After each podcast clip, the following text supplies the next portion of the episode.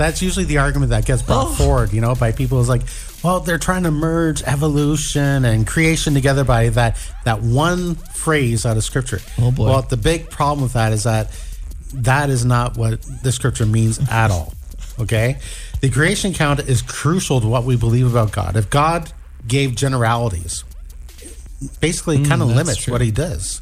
You know, if if you're trying to combine six figurative days to evolution's millions of years, there's a big problem because there would be millions of years of death before man was even on the scene and sin even entered the world. The two just don't work. And, you know, God said he did in six literal days, which is what scholars point to based on the word use of day here being understood as a literal 24 hours, morning and evening. And so we said, you know, setting aside science, pointing to actual young Earth, the Bible actually reinforces this. Okay, if it wasn't true, if we couldn't believe that God was able to do it in six days just by speaking it, how else could we believe anything else in Scripture? You know, if he lied about creation timeline, well, maybe he lied about the flood.